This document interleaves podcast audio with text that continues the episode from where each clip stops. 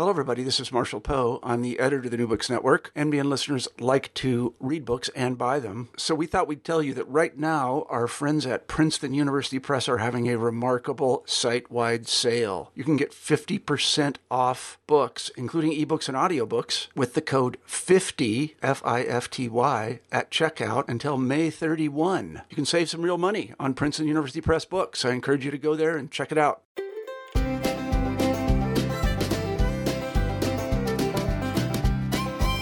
Hello, once again, everybody, and welcome to New Books in the American West, a channel on the New Books Network. I'm Stephen Hausman, and I'll be your host for today's interview. I'm very excited today to welcome Andrew M. Busch to the podcast. Dr. Busch is an assistant professor of interdisciplinary studies in the Honors College at Coastal Carolina University and is the author of City in a Garden Environmental Transformations and Racial Justice in 20th Century Austin, Texas, which came out last year with the University of North Carolina Press and which we'll be discussing today.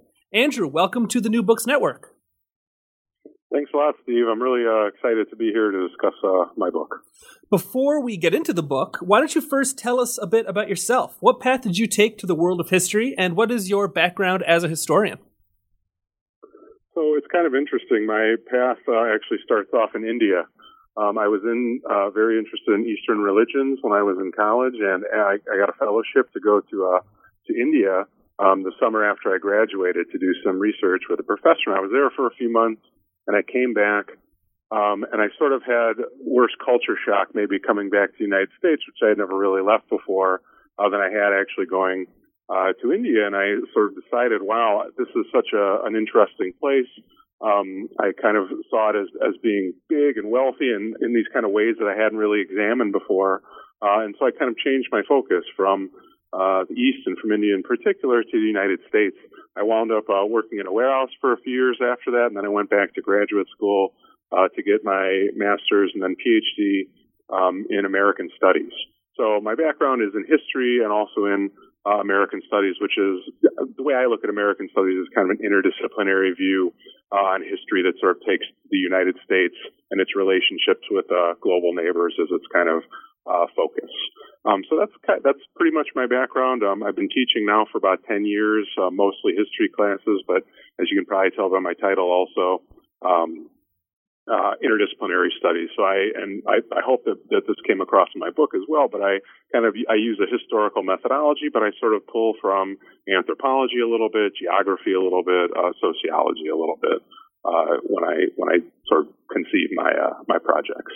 Yes, that does come across very strongly in your book, in fact. And um, that's an interesting path that you took. And I, I got to ask, we might kind of circle back on this question again later, but would you ever be interested in going back to kind of your your scholarly roots and doing some work and research on uh, on Central and South Asia at all?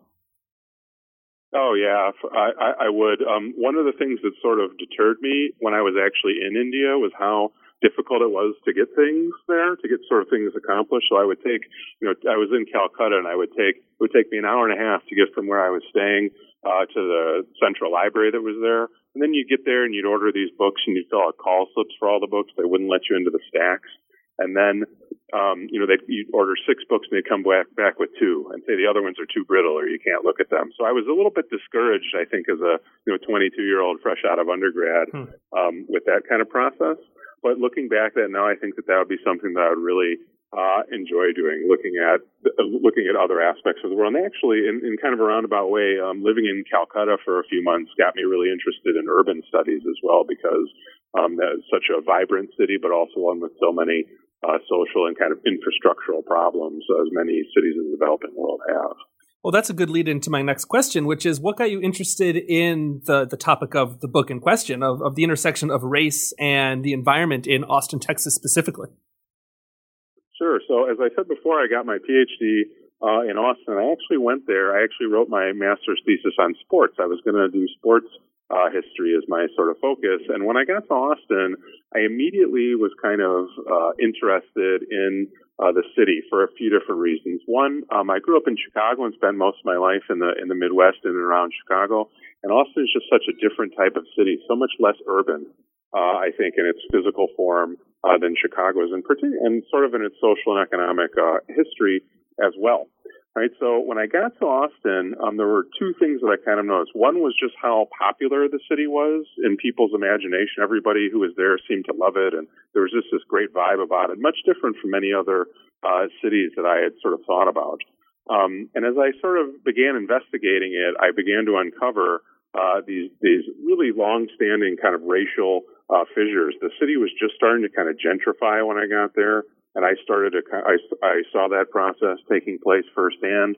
Uh, I did a little bit of digging and noticed that uh, the populate, the African American population of Austin had been declining um, in terms of percentage for a long time, and really consistently uh, as well. It's one of the got one of the lowest percentages of African American residents of any major city uh, in the United States. So my focus initially was kind of on that, this disjunct between the way that so many people love this city and the reasons why they love the city, uh, and this disparity in terms of um, of race. The environmental uh, portion didn't really come in until probably I was pretty close to finishing my dissertation. My dissertation was called Entrepreneurial City, and it was much more about the kind of economic, the political economic growth of the city, focusing on the university, um, and the tech industry, which you know some of that is in the book as well. But I sort of realized like, oh, this story needs, uh, and Austin is such a kind of environmental, also an environmentally friendly city, something that makes it uh, so livable and something that a lot of people really resonates with a lot of people uh, and residents in Austin and did at the time. And so I said, what would happen if I injected uh, environment into this and, and, and put an environmental perspective against that kind of race perspective. And it wound up, for, for me anyways, uh, I think telling the, the history of the city in as in as accurate a way as possible, right? Because these two forces, um, which have really been at work in the city for a long time, that of uh, racial tensions and environmental improvements, um, that wound up being what I think is the the best way to kind of tell the whole story um, of uh, of Austin, because these these two aspects are so prominent to the city's history, and I would argue today as well. Well, let's talk about Austin then as as a place. What is the city's environment and natural geography like, and why did people decide to choose Austin as a city site? Why did people decide to live there in the first place, and, and what's the setting like? So Austin's really interesting. Most cities have some kind of like natural advantage right? New York is the perfect harbor, perfect natural harbor. Uh, Philadelphia is at a, is at a waterway, um, basically the shortest portage between the Delaware and the Schuylkill River. New Orleans, of course, is at the mouth of the Mississippi. Most cities have a kind of natural reason for being there. Um, as best I can tell, uh, Austin is only there because the founders of Texas, Steve, uh, because uh, Stephen F. Austin basically said this is a beautiful place. Like he wanted to get away from Houston, which was the capital of Texas at the time, to try to find a new capital. And he said, I found a beautiful place. It was a place that they initially called Waterloo, and the name was changed to Austin a few years uh, after that. And in their descriptions, they characterize it as sort of an Eden. It's beautiful. It's it's lush. There's uh, there's a lot of different foliage growing. Of course, there's the river there, so a constant supply uh, of water. Um, and it is really a beautiful place from a natural perspective. Uh, the famous landscape architect um, Frederick Olmsted actually uh, cut his teeth kind of as a writer. He wrote this book um, called, it was actually a series of sort of dispatches um, that, called The Cotton Kingdom. He took a ride through the American South in the 1850s, um, a little bit before the Civil War, and it's a it's a wonderful kind of documentation of what the South was like from the perspective of this young New Yorker uh, at the time. And when he gets to Austin, he says, "This is where you trans. This is where you go from East Texas to West Texas, right?" And he was right about that um, from a from many different perspectives. So to the east of Austin is kind of what they call Blackland Prairie. Uh, sort of rolling hills, uh, typical farmland, kind of similar to much of uh, the deep south right? And then right when you get to the west of Austin, you can actually see this, the, what they call it the Western Hills. Just to the west of downtown Austin, you start getting you start getting the hills. This is something called the Balcones Escarpment, right? This kind of uplift uh, in in the territory land. It, it, becomes much more rocky, more hilly. Um, it's colloquially known as the Hill Country. This area to the west of Austin, uh, and there it also gets uh, much drier. Right, so Austin is very split uh, between what we might consider like a southern um, landscape and a western landscape as you get to uh, the west, and that's one reason uh, also why it's it has such bad um, or it can have such bad uh, weather conditions. You probably want me to, to get to that a little bit later. Um, so essentially, people moved there because it was this be- because it was this beautiful place, and then the city also had the state government and uh, the university, which were able to attract a lot of sort of a built-in uh, population for the people to run those entities. The, obviously, it was the state capital um, just about from the very beginning of Texas in the 1840s, and then the university was located there in 1883. So those were two reasons, and they, they use the uh, use this idea of climate and beauty and environment to kind of sell the city in its early days. And very early in the book, you point to the year of 1893 as a pivotal year for Austin. Why was that such an important point in the city's history? Yeah, so I think I actually open. I, I, I actually remember that because that's probably the first. I think that's the first line I wrote in my dissertation actually many years ago, which became the book. How 1893 was a uh, pivotal year um, for Austin. The reason for that is because that's the year that the first Austin Dam was completed. So um, when uh, Stephen F. Austin and his crew got there um, the argument I make is they probably got there in, in one of these really nice years where there was some rain, uh, but not too much rain. And so they saw Austin as being this beautiful place, where in many years, Austin was subject to uh, very, very extreme weather conditions. So in central Texas, I think Austin gets about 32 inches of rain a year on average, but it rarely gets 32 inches of rain. That's an average between somewhere in the neighborhood of 60 inches of rain and like 10 inches of rain.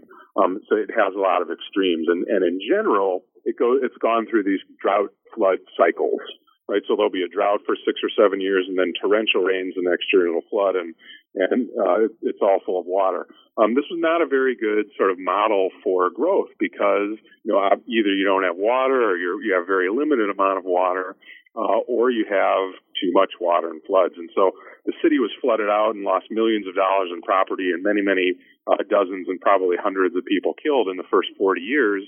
And alternatively, in the years when it didn't rain, there were water shortages uh, all the time, right? So it's really hard to sell your city to industry uh, and even just other people who want to move in um, if you have this kind of lack of stability, right? And so the the what the the system, which is called the Colorado River uh, system, um, the, the big thing in the 1880s, right? The, they get the university uh, there, and the, the sort of city leaders um, become very interested in in this dam and creating it in in building a dam because they think that's going to be really good for the long term pros- economic prospects of the city. And they they fund the dam. Um, I think it was 1891. Uh, the the bond issue passed, and they funded the dam completely uh, publicly. Um, it was a it was a, a very modern um, kind of state of the art dam at the time. What's called a gravity dam today looks very uh, basic, just uh, basically like a 12 foot um, brick wall that went all the way across the dam and basically um, encased a, a reservoir that they called Lake McDonald. Um, and when that dam was finished in 1893, they think, and as far as I can tell, uh, it was the largest dam of its kind in the world. It was reported on by Harper's and by Scientific American and a number of other uh, important publications at that time, and it was this sort of civic. Um, it, was it was a it was a, a, symbol of Austin's civic value, the way that the citizens uh, valued the city. Um, and so this was a, a, great thing for them. It actually created power. There was a, a generator attached to it. It created power. It created jobs. It created leisure opportunities. There was a steamer uh, that the city operated on that little lake behind it, uh, Lake McDowell. Um, I think it was called the Ben Hur.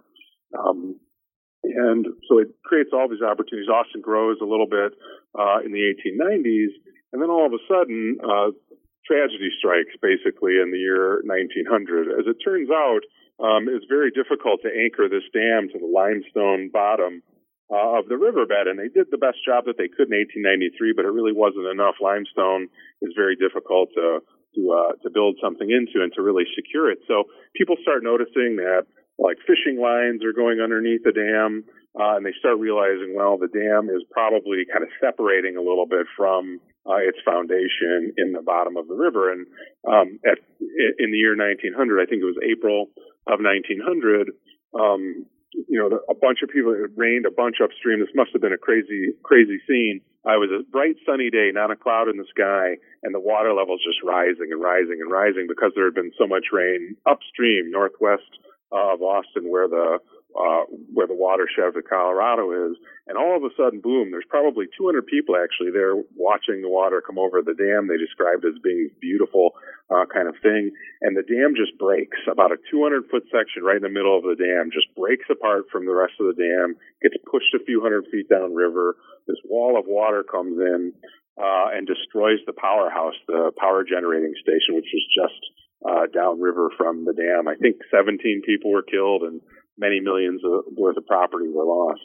Um, so that dam uh, then becomes this kind of symbol of uh, you know Austin's failures. It's reported on as a failure widely. This was na- very much national news at the time. Scientific American again writing about that. Um, there was a, a, an article I think in one of the uh, San Antonio papers. It's called "Death and Ruin at Austin." The day after it, uh, the day after it happened. So, and it wasn't until a lot later that um, that the, federal government actually helped to fund a series of dams that still now stands on uh, the Colorado River um, northwest of Austin, basically. And I think it's seven to- seven dams in total uh, that impound um, seven reservoirs, and they really uh, they really allow for Austin to have one power, uh, two recreational opportunities, and three certainly uh, stability. Um, uh, after that, so it wasn't really until the 1930s though that that, that was accomplished. So it was a, a long, a 40 year saga basically.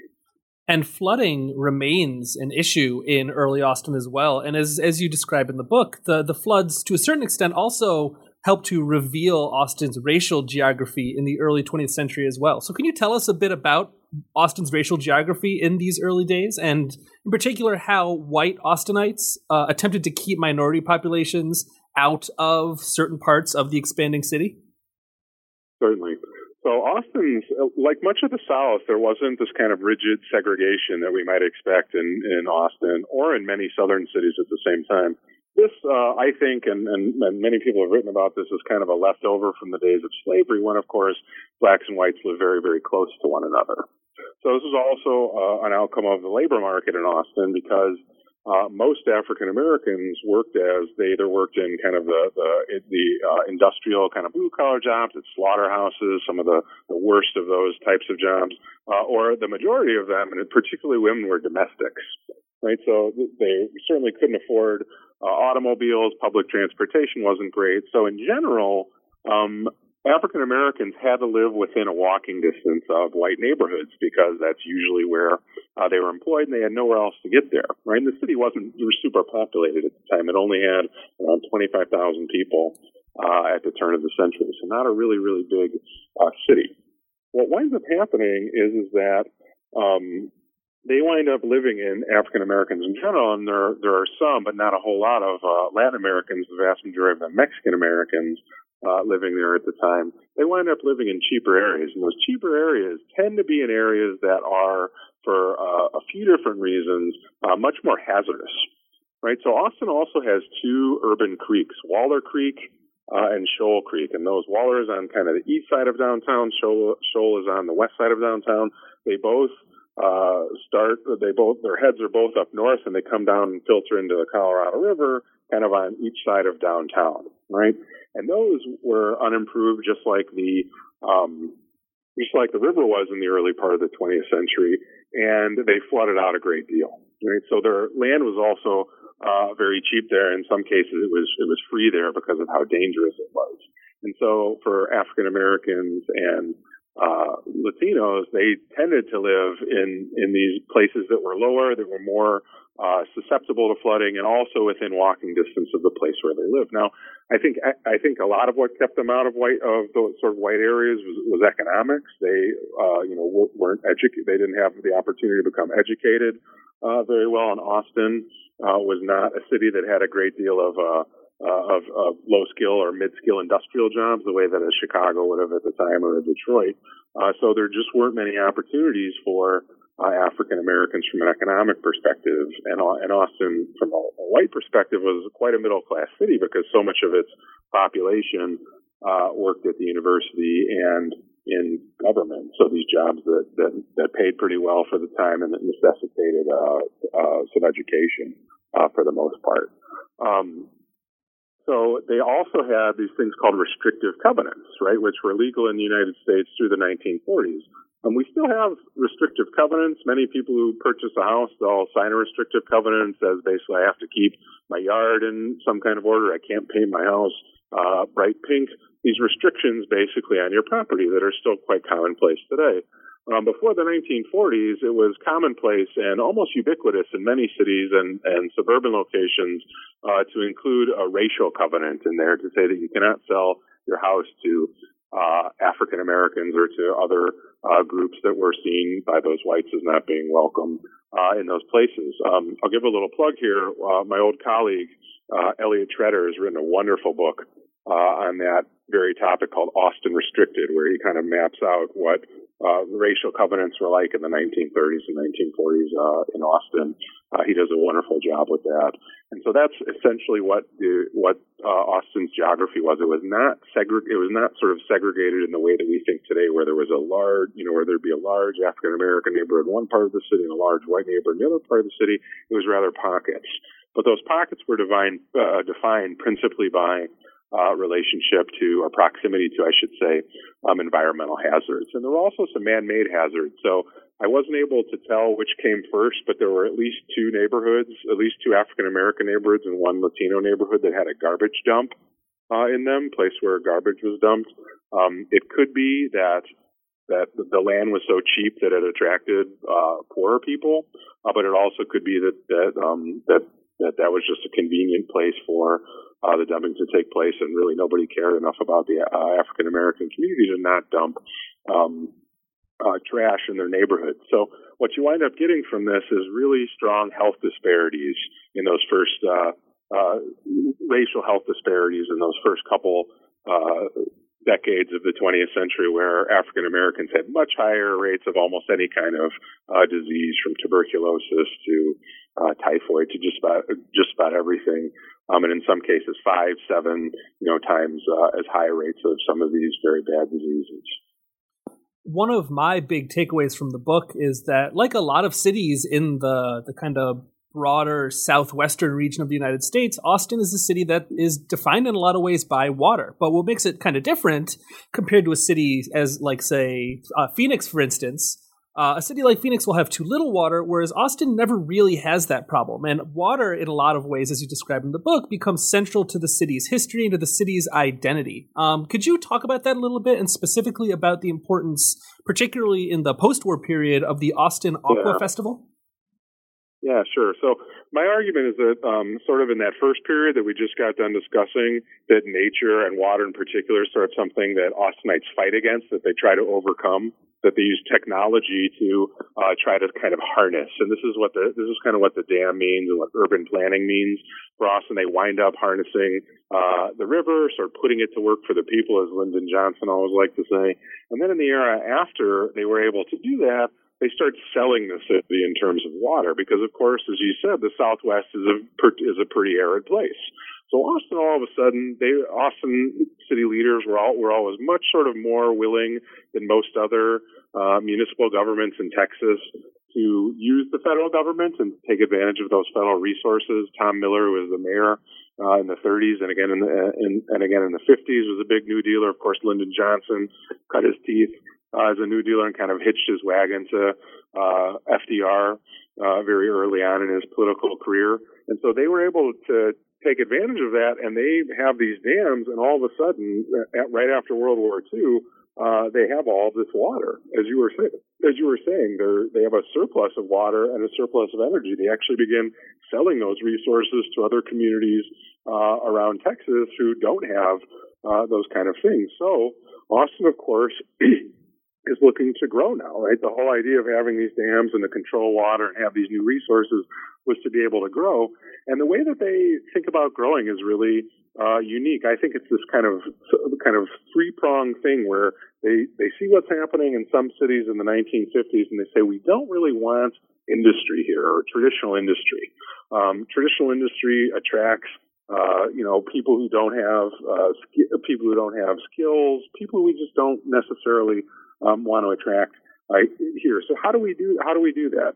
right, we create this identity for our city that's based around white collar labor, and we also have the, the advantage of having water and having a nice uh, natural environment, right? So it's perfect for this kind of suburban um, landscape that develops there. And the, the idea is, is that you can have uh, white collar workers who are working in these new tech industries, or maybe with the government, or, or at the university, uh, and they can take advantage of the area's beautiful, beautiful natural opportunities and then plenty of uh, water, right? And so water becomes very central to their kind of cultural, uh, to the city's cultural identity. And this is demonstrated best in something called uh, Austin Aqua Festival, which is initiated in um, 1961. And Aquafest, as it's colloquially called, um, the forerunner to what's today South by Southwest in Austin, the, the, the film and music uh, kind of festival. It was this week long, or maybe two week long, something like that. It changed every year.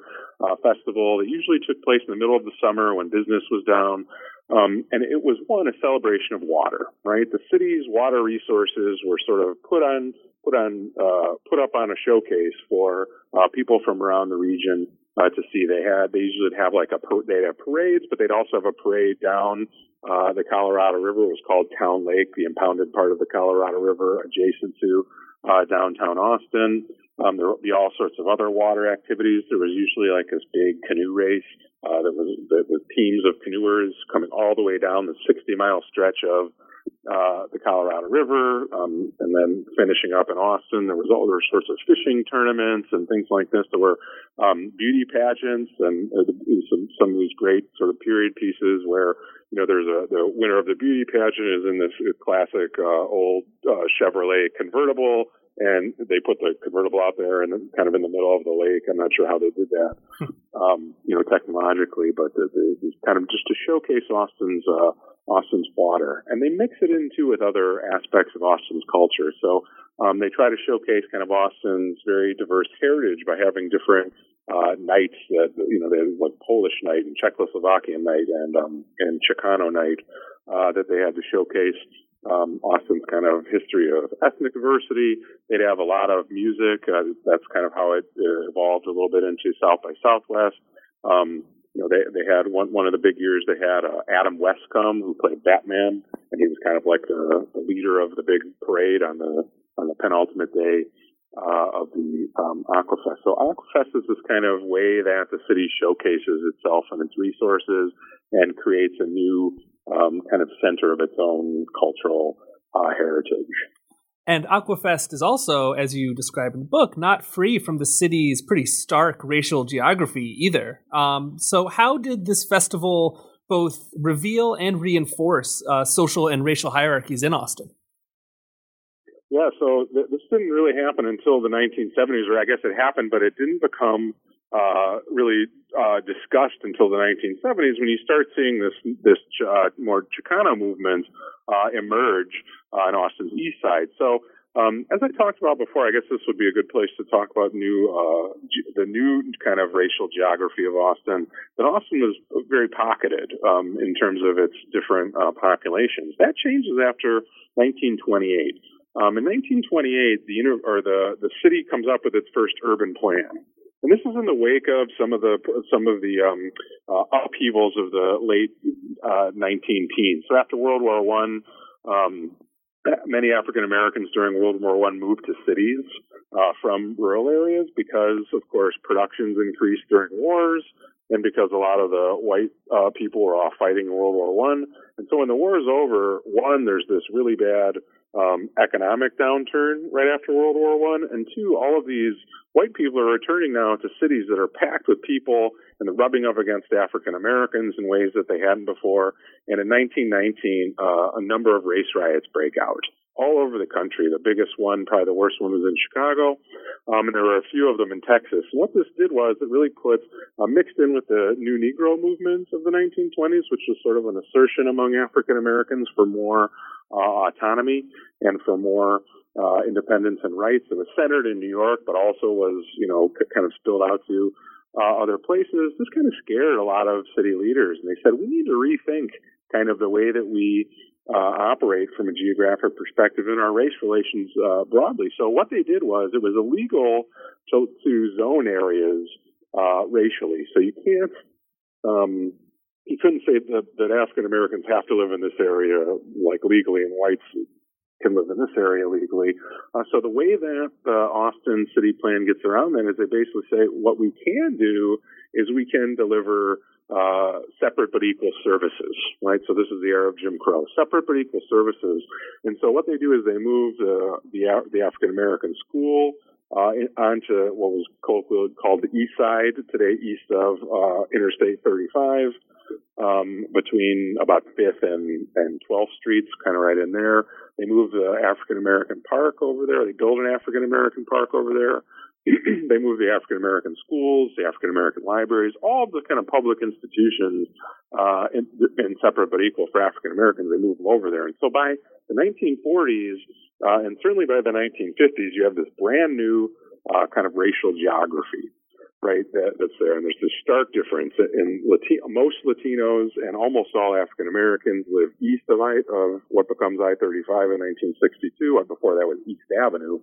Uh, and, and most, and most, uh, white Austinites live west of East Austin. Now, south of the river, it was a little different, a little bit more, uh, integrated. Um, but that was still kind of far away at the time uh, in the 1950s from uh, central Austin, right? So you have this these stark racial geographies, and what winds up happening with Aquafest uh, is is that a lot of the kind of dirty um, parts of Aquafest and the the more uh, the, what we might call the annoyances of Aquafest um, were situated in the part of the river that was adjacent to the the Mexican American neighborhood um, east of what's the I-35, or in 1972, 73 uh, was I-35. And what happens is they, they basically put the, the big thing that set everybody off was the speedboat races. So again, another way to kind of enjoy water is these speedboat races. Um, but they put the speedboat races adjacent to the Mexican the Mexican American neighborhoods, and of course, speedboat races are loud, they're dirty, um, smell of gas, uh, and it's uh, and a lot of the residents kind of complained uh, of you know, spectators coming in, urinating in their yards, just treating the treating the neighborhood uh, disrespectfully, and the group of um, uh, Latinos that kind of uh, stood up uh, for this basically said, "Listen, we don't. We want these boat races to take place somewhere else. This is a clear example of how you guys don't care about how the city doesn't care about our neighborhoods or about the people that live here because you put probably the worst aspect uh, of the festival, or the the one that's the least conducive to to uh, to having a uh, livable neighborhood, you put that right in our neighborhood, and then the the things that aren't conducive, um, or the things that aren't uh, quite as uh, upsetting, are in other parts of the city. Uh, so I think that, that Aquafest, in, in, a sense, certainly demonstrates these kind of um, racial differences geographically, and it also becomes a, a, a sort of place where um, the uh, Latino uh, heritage and pride movements were, uh, you know, they, they, they sort of um, cut their teeth on that. Earlier, you mentioned the importance of the University of Texas and of the state government's location in Austin. And even though we're kind of jumping around a bit chronologically here, I'm wondering if you could tell us sure. a bit more about the importance of these institutions in how the city positioned itself, particularly after World War II, as as it's described in the book, as a city with industry without smokestacks, and then how all of this kind of goes on to reify the sorts of environmental racism that you've been talking about throughout the city's history as well. Yeah, so industry without smokestacks is one of my favorite phrases yeah, from from phrase. the book. Um, yeah, and, and this is I took this directly from the Chamber of Commerce in the 1950s. This is this is exactly what they say uh, that they want. And what they mean by that is, I think I mentioned this a little bit earlier, but as they uh, come out of World War II, they say, listen, we got to figure this out. Um, our agricultural economy is waning, as it was for many cities uh, in the American South and, and in the American West as well at the time. Um, what are we going to do to kind of compete uh, after World War II? And they hire this planner who comes in from New York, an urban uh, guy's an urban planner named Richardson Wood, uh, and they ask him, "What should we do?" And he's he hangs out in Austin for a little while, and basically comes back with this report. And this report kind of guides the way that the city thinks, I think, uh, about their economic growth um, throughout the next few decades after that. And basically, what he says it's, it's pretty simple. He says two things. He said uh, Austin has an advantage, uh, and and it's in that it doesn't have industry. Uh, and because it, it's not kind of saddled with this industry, and it's a nice place to live because of that. And two, Austin's got the university, right? So these things together mean that what Austin should do is to follow a path that does not rely on industry, um, and to focus on knowledge labor, right? Focus on creative workers, uh, white collar workers, uh, and particularly people who work in science and technology because the university was pretty strong in that for the time. It wasn't sort of on the same level as a Stanford or MIT by any means, um, but I would say by World War II, UT was established as probably the preeminent scientific uh, and technological university in the Southwest. I'm not, you know, I, I can't 100% stand by that, but it was certainly among uh, the best there. During World War II, they had attracted a good deal of money um, from the federal government for research into war-related activities, uh, and the, they also had this fortuitous. The university also had a very fortuitous kind of encounter where um, they were able to get the federal government to basically give them this old magnesium plant uh, that had been built during World War II with federal funding um, to to um, harvest uh, magnesium and turn it. I'm not exactly sure what they used it for, but something related to the war. Uh, and after that, um, this was a pretty common practice among the federal government to give away uh, war-related materials, war-related places. So there's this big kind of, you know, factory type thing um, about nine miles north northwest of the campus, and all of a sudden the university gets it. Right, they get it for free. And there's a, a professor, a few professors. Um, the most prominent uh, was named um, J. Neils Thompson, uh, and they basically say, okay, this is a place where we can uh, bring off campus, and the, the campus is small. It's it's locked uh, in the neighborhood. Space was always a big concern on UT campus. I'd say it still is uh, today even. And this gives them an off-campus facility where they can really concentrate on bringing in uh, federal funding. In the 1950s, with the Cold War, um, the federal government starts uh, funding, particularly military, but all types of science and technology related um, research, much more so than they had in the past. Uh, and so universities try to take advantage of this, and, all, and UT is one of them. And this off-campus facility, which becomes known as the Balcones uh, Research Center, and today it's called the Pickle Research Center after J.J. Pickle, the congressman from the area for many years. Um, uh, becomes the kind of central place for this. By the mid 1950s, there's something like 19 science-oriented laboratories working out of there. It's, it's heavily funded, millions of dollars of federal money coming in uh, every year, and so that's a that's a pretty important um, uh, part of that uh, equation, right? And from that is sort of where the nascent seeds of Austin's tech industry are born uh, out of that. So the first of Austin's large uh, home homegrown companies, Tracor, uh, was established in the mid 1950s. Um, that was a spin-off company from uh, the Balcones facility. A few people who worked at the at the Balcones facility, researchers, decided, hey, we want to go into private business. Um, we have this idea that we think could could work really well, and so they break off from there and form their own company. That's what a spinoff is. And many of Austin's early, certainly in the 1950s and 1960s, many of the early tech companies uh, there were generated by uh, the Balcones facility and by UT uh, more broadly, right? Um, from the city's perspective, of course, they want to want this white collar workforce because they think it's good um, uh, for them, and they also think that this nice environment is something that's really key to bringing in industry without smokestacks because you know higher skilled workers, particularly in sciences, are mobile, right? There's they they are able to uh, to work in their choice of places many ways because they're in such high uh, demand. So the key, and this is something that become a thought that becomes commonplace in the 1980s or 1990s, that Austin really had it a little bit earlier, I think, than most cities. The key uh, is creating a nice quality of life for them.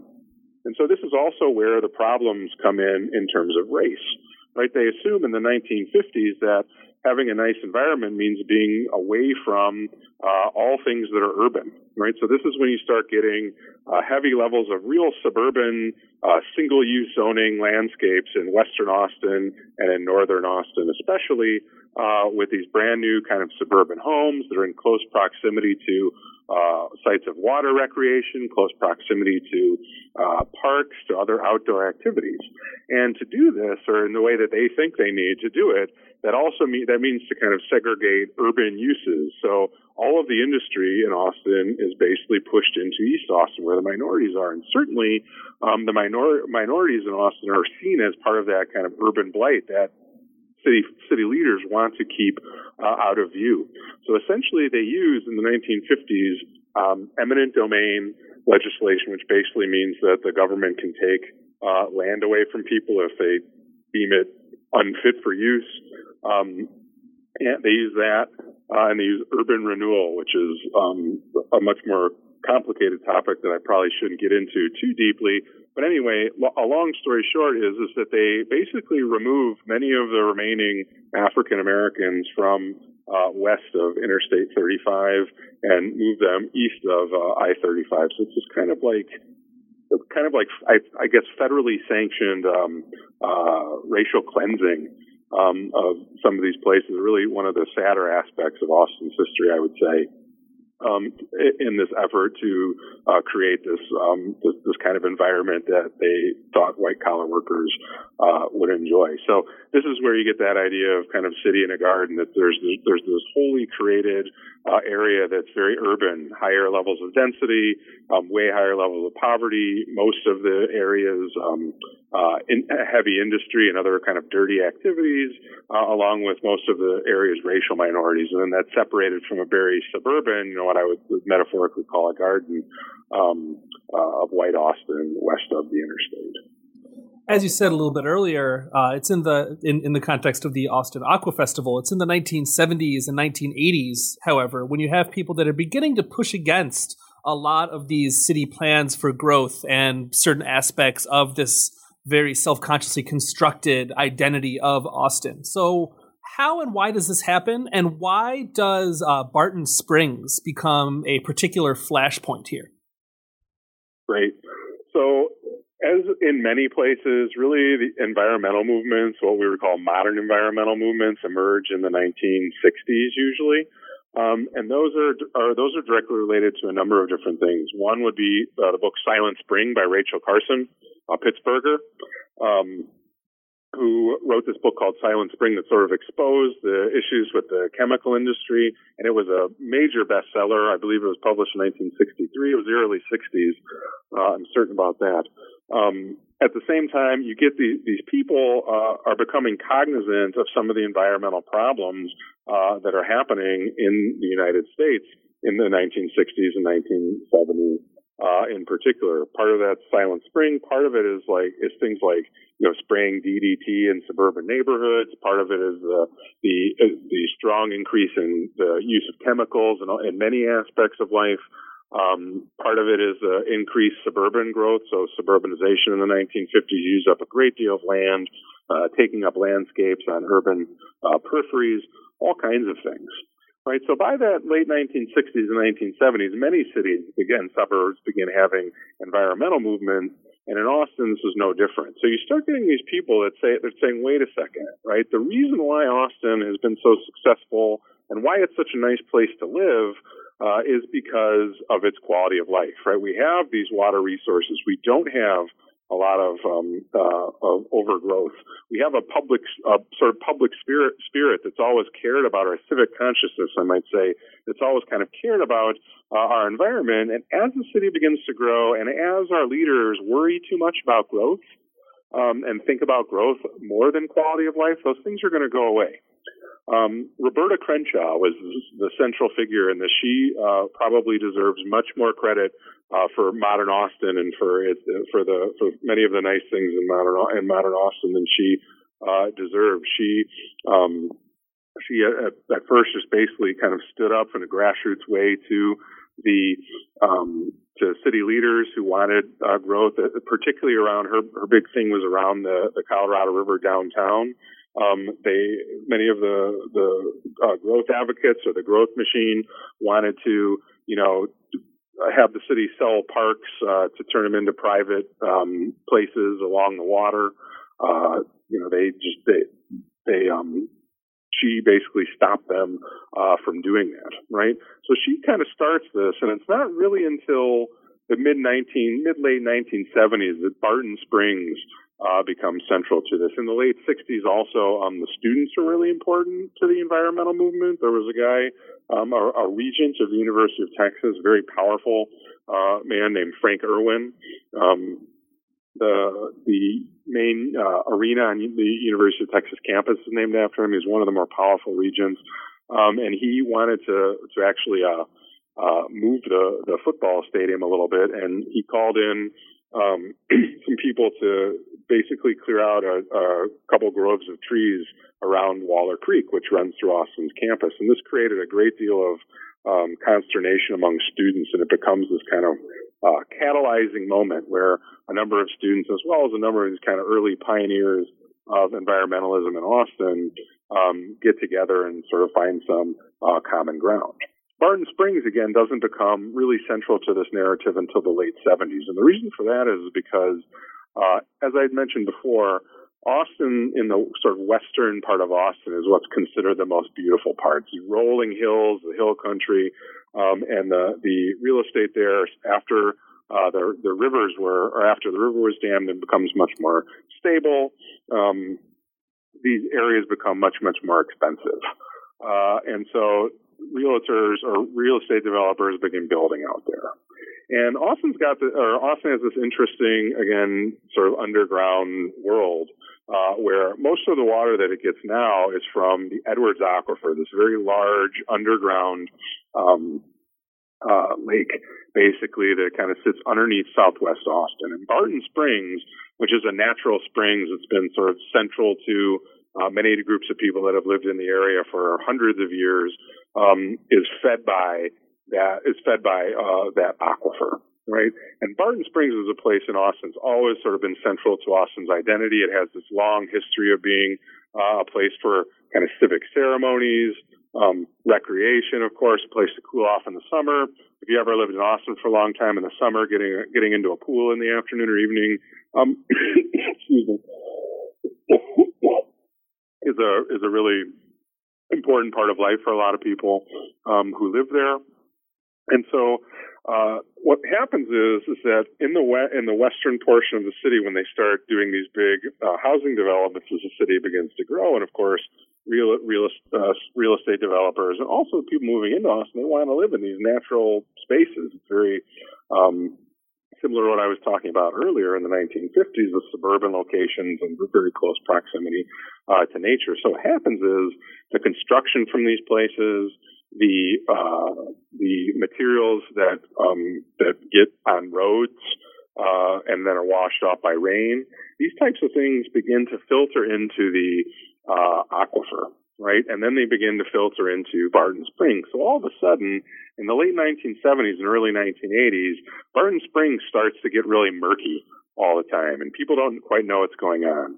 Uh, and then they and then it's shut down right, periodically in the 1970s and 1980s. So all of a sudden, um, Barton Springs becomes this place where people who have lived there for a while begin to say, hey, what's going on here, right? Growth is not just something that's annoying at this point. It's not just, you know, it's not just jamming up traffic and doing these other uh, kinds of things, but it's really wrecking the city, the places in the city or the parts of the city that we care about the most right? So throughout the 1980s, uh, there's a number of different people, and Save Our Springs, the Save Our Springs Alliance is the central group, but a number of different kind of neighborhood groups come together over these issues. The environmental movement in Austin had been quite fragmented uh, in the 1970s. There's these small neighborhood groups that are concentrating mostly on uh, their neighborhoods. Um, there's this there's this uh, public planning initiative called Austin Tomorrow in the 1970s, which kind of reifies the neighborhood as the most important sort of spatial unit uh, in thinking about how to how to properly plan the city, uh, and that that sort of carries through into the late 1970s. It's Barton Springs that really creates a kind of centralized focus or a collective focus for uh, the environmental movement, and that grows throughout the 1980s. Austin explodes in the 1980s. This is when Microelectronics and Computer Corporation, which was a federal consortium of tech related semiconductor companies, uh, chose to locate in Austin, and a, just a ton of other defense and technology businesses located in Austin in the 1980s, and the city just grows uh, exponentially during that decade. And so the threat becomes worse uh, as the city grows, and more and more people begin sort of seeing Barton Springs as I think you, you said used the word flashpoint. It was this perfect kind of symbol of the of the people who want Austin to maintain kind of quality of life and the spirit of the city versus the real estate developers and uh, business oriented interests who just want to kind of make money uh, from Austin. So they begin seeing it as this kind of life and death struggle um, there between those who care about Austin and those who don't. And obviously, Austin is uh, still extant, a, a, living city. And uh, so the story that you tell mm-hmm. has not ended yet. And you bring the story in your book right up until and into the 21st century. So, can you tell us a little bit about Austin today and how some of the issues that you describe in the book, how some of them have been resolved and how some are ongoing, and how the city is facing new problems in terms of race and environment today as well? Sure. So, so in those in those 1990s, early 1990s, um, as the environment, as the kind of mainstream environmental movement is cre- movement is cresting, uh, and with Barton Springs at its center, um, the the sort of minority environmental movement is beginning to take shape uh, as well. And this is led by a group called PODER, People in Defense of Earth and Her Resources, and it's a mostly it's mostly a group of Latinos, but it's a, a, a number of different uh, interests, mostly from the East Side, and they look at the environment a little bit differently, where the sort of central motif of the mainstream environmentalists in Barton Springs is, is that we want to protect Barton Springs because it sort of shows what we are and because it's a recreational site that we want to use and we're fighting against developers. Um, environmentalists on the east side basically more saw themselves as part of the environment. They saw their neighborhoods as part of the environment. They saw their communities as part of the environment. Um, they certainly enjoyed their parks and their open spaces, but they thought that their actual lived communities, like their day-to-day lives, were um, part of the environment as well. And so they kind of theorize the environment in this way, and they look at the environment a little bit differently. The the, the sort of issue that codified them was um, uh, these gas tank farms. So I didn't know this until I read the book, but there are these these places basically where gas companies store gas in these huge tanks. They almost look like water towers uh, kind of. And in the early 1990s, or they had been located in East Austin, sometimes in very close proximity uh, to neighborhoods and to people's homes um, for a long time since the 1950s. And they basically, the the early um, East Side environmentalists uncover this, and they they basically say to the to to the uh, elites like, look, this isn't okay. They get it. They they publicize this. They they went door to door and basically did a study of people who were getting sick uh, in the neighborhoods who live by them, all kinds of other uh, problems, and they get the city to uh, remove them. So this huge victory. Um, they spent a lot of time concentrating on uh, the hazards of the high tech industry, which were also tended to be located. Um, the the manufacturing facilities tended to be located in East Austin, where the kind of more research oriented or think think type places were located more uh, in West Austin. They concentrated a great deal on the problems uh, associated um, with those things. So in the 1990s, you have, an, and sometimes these two environmental movements sort of came together, uh, but sometimes they really didn't. They had sort of separate, um, uh, separate emphases uh, in a way. so, but in the 1990s, they both won a lot of victories. So um, SOS wins in 1991 uh, basically basically saying that basically creating uh, legislation where they, they're going to curtail uh, a good deal of the development and highly kind of restrict a good deal of that development in West Austin. Um, uh, PODER and the East Siders, as I say, win a few battles, get these gas tanks removed, uh, and kind of put some checks on the, the pollution generated by uh, the tech industry, and then the, the the place where they where they kind of fall apart though, and this is this is the interesting thing I think for the modern era or for the, the 21st century, is that in 1997 um, the Green Council, what's colloquially known as the Green Council, wins in Austin with uh, with Kirk Watson as the mayor, and so all all the all the um, council members on Austin City Council have some kind of relationship to the environmental movement. Um, and what they do is they set out to figure out a plan where environmentalists and developers can both kind of be happy together. And that plan is they basically say, okay, what we're going to do is we're going to cut off development in these sensitive areas over uh, the aquifer on the west side of Austin. But what we're going to do is we're going to incentivize new development taking place in the downtown. Like many cities in the post-war era, and focusing on suburbanization and and most of the resources are going into building these new suburban uh, developments, the central city kind of lags behind.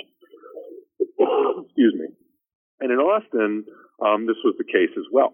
So basically, this, the city says, look, oh, Kirk Watson especially says, look, what we're going to do is we're going to pour a bunch of money into the downtown area and we are going to give you guys a bunch of tax breaks and other subsidies if you move your investment uh, into the city. They create a map of Austin, which, um, is called the, the, the desired developmental zone, um, and that's all in downtown Austin. And what they do is they basically they basically say they buy up a bunch of land in western Austin on the periphery and say you can't we're not going to develop on this. This is going to make this is going to be undeveloped, right? So this is something that works, uh, and uh, and a lot of people in Austin I think were were interested in this in this new kind of urban uh, living uh, sort of paradigm right? So this kind of works, and it's celebrated as this big victory after you know 20 years. The environmentalists and developers finally figure it out, um, where each one sort of gets what they want. The problem with that is, is that the development that took place downtown uh, certainly spilled over into the east side. Right. So what happens is, is that all of a sudden now you have these incentives, and you also have a lot of very nicely priced, very cheap uh, land in East Austin.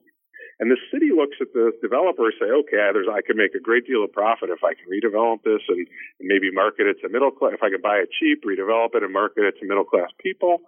And the city uh, has the same kind of idea that Austin is a city that's always on the lookout for uh, local property tax, basically, because so much of their their relatively uh, expensive and valuable land can't be taxed. Like the whole University of Texas campus, all of the government buildings just south of there and the state capitol, that's really prime real estate for Austin uh, from a tax perspective, but it can never be taxed because those entities are uh, part of the state. So they don't get to get it, they don't get to receive any property tax uh, from those places. So the city was really on the lookout for increasing uh, the value of places where it could generate property tax from. So um, very, very quickly, and really within a few years after that, we start seeing signs of gentrification, uh, new urbanist developments going up, higher priced condominiums going up, um, uh, uh, all sorts of other like boutique uh, shops that are meant to draw in uh, mostly white middle class clientele going up. And what you start seeing is demographically, uh, by 2000, certainly, by, and by 2010, it just becomes intense uh, is that those areas have, have undergone rapid, rapid change, a demographic change characteristic of gentrification. So they've become much less African American and Latino and much more uh, white and significantly younger and wealthier uh, than they were before. Um, even though I'm done with this project, I'm very, very uh, interested in seeing what the 2020 census is going to say. My guess is it's going to say that he, that some of the neighborhoods in East Austin are some of the most heavily uh, gentrified over the last decade uh, of any neighborhoods of any zip codes I would guess in the entire country. Um, I've been back recently a few times. I did, went and did some research for my next book project um, just this past summer, and it's it's just incredible. Uh, it doesn't even look like the same city since the last time I was there, which was about uh, three years previous to that. So, um, and and from a demographic perspective, we'll see this as well. Austin now has this very kind of inverted geography where uh, the majority um, there's, a, there's a, a, higher percentage of African Americans living in suburbs uh, of Austin than there are living in the city. Uh, and you're all, you're also starting to see um, a great deal of uh, Mexican Americans and other Latinos being kind of pushed out of those central neighborhoods um, into more uh, peripheral locations. So it's this kind of um, really, uh, I think, sad ending to the book, but the but the, the the book kind of explains it as well and that's that as neighborhoods become more valuable, as people begin to see these neighborhoods as more valuable, um, they also begin to, to price out um, minorities who have lived there, and in many cases were forced to live there for you know, generations previous to that. So, um, it's certainly something that uh, that urban planning um, has to to be uh, ready to address in the future. My last question is it's always kind of a, a, a toughie to ask of my guests, but I'm always curious if there's one takeaway of this, you know, large and complicated book and the story that you tell, but if there's one takeaway that you hope readers come away from this book with, what would it be? Oh, that's a tough question. Um, I think that what I'd want what I'd want them to take away from the book is that when we look at Austin or when we look at cities and we say they're sustainable, right? That that always has that that, that has many different meanings, uh, and that that term is not stable. That many different people feel differently about what that means. Um, and while Austin is is very much lauded for its environment, for its for its being able to maintain a kind of environmental um, uh, feeling, uh, for uh, an environmental culture, I would say there too, and also a very nice environmental and sustainable infrastructure um, that it has not been very sustainable for its minority resident minority residents. Um, and so when we look at sustainability, like I, I, I consider this book hopefully to be um, something of a history of sustainability in a case study, a history of urban sustainability in a case study. Uh, and I think that um, when we look at sustainability, we have to kind of question whether or not it's truly sustainable across racial and class uh, divides your critique of sustainability reminded me a little bit of Andrew Hurley's great book about Gary, Indiana, environmental inequalities, and how he talks kind of in a similar way about this urban setting and about how env- environmentalism fractures along these kind of racialized lines as well. I really appreciated that critique. I thought it was very well done. That's uh, that's very flattering because that's a great book. Uh, just to be mentioned in the same sentence is uh, is really um, uh, honor. Um, you mentioned a set you were back in Austin recently uh, doing research for your next project. Could we get a bit of a preview of what that is? What the, the next thing coming down the pike for you might be? Sure. My next project is kind of taking up. I think I mentioned to you that the uh, that my dissertation was kind of a political economic emphasis in Austin. Um, what I'm doing now, in the book it's tentatively titled. I'm, I'm kind of just beginning uh, to get to get back into it. And I'm, my guess is it probably won't be published for a few years. Um, but uh, but um, the tentative title is "The Myth of the Market, Texas and um, the Paradox of Neoliberalism." And essentially, what this book is, is, is it's a book about Texas's kind of aspects of Texas e- economic history uh, from World War II till roughly the 1990s, year 2000. And my basic argument is that Texas is often held up as this kind of paradigm of small government, free enterprise uh, success and what I found over the years in studying Austin and, and in studying other places in Texas, I worked in Dallas for a year uh, before this. So I, I, um, I was there as well, and I'm going to incorporate that into the book. What I found was that uh, really that's a myth. It actually, uh, the Texas economy has been driven very much by private-public partnerships and by a really strong uh, sense of government within the economy. So I'm going to try to break that that kind of free market myth uh, mythos about what's made Texas such an economic powerhouse. Um, uh, so that's yeah, that's that, that's the, the kind of essence of uh, what I'm working on now. All right. Well, I will keep my eye out for it somewhere down the line. Cool. Andrew M. Busch is an assistant professor of interdisciplinary studies in the Honors College at Coastal Carolina University. His book, City in a Garden, came out just last year with the University of North Carolina Press. Andrew, thanks again for coming on the show. Thanks so much, Steve. It was great uh, chatting with you.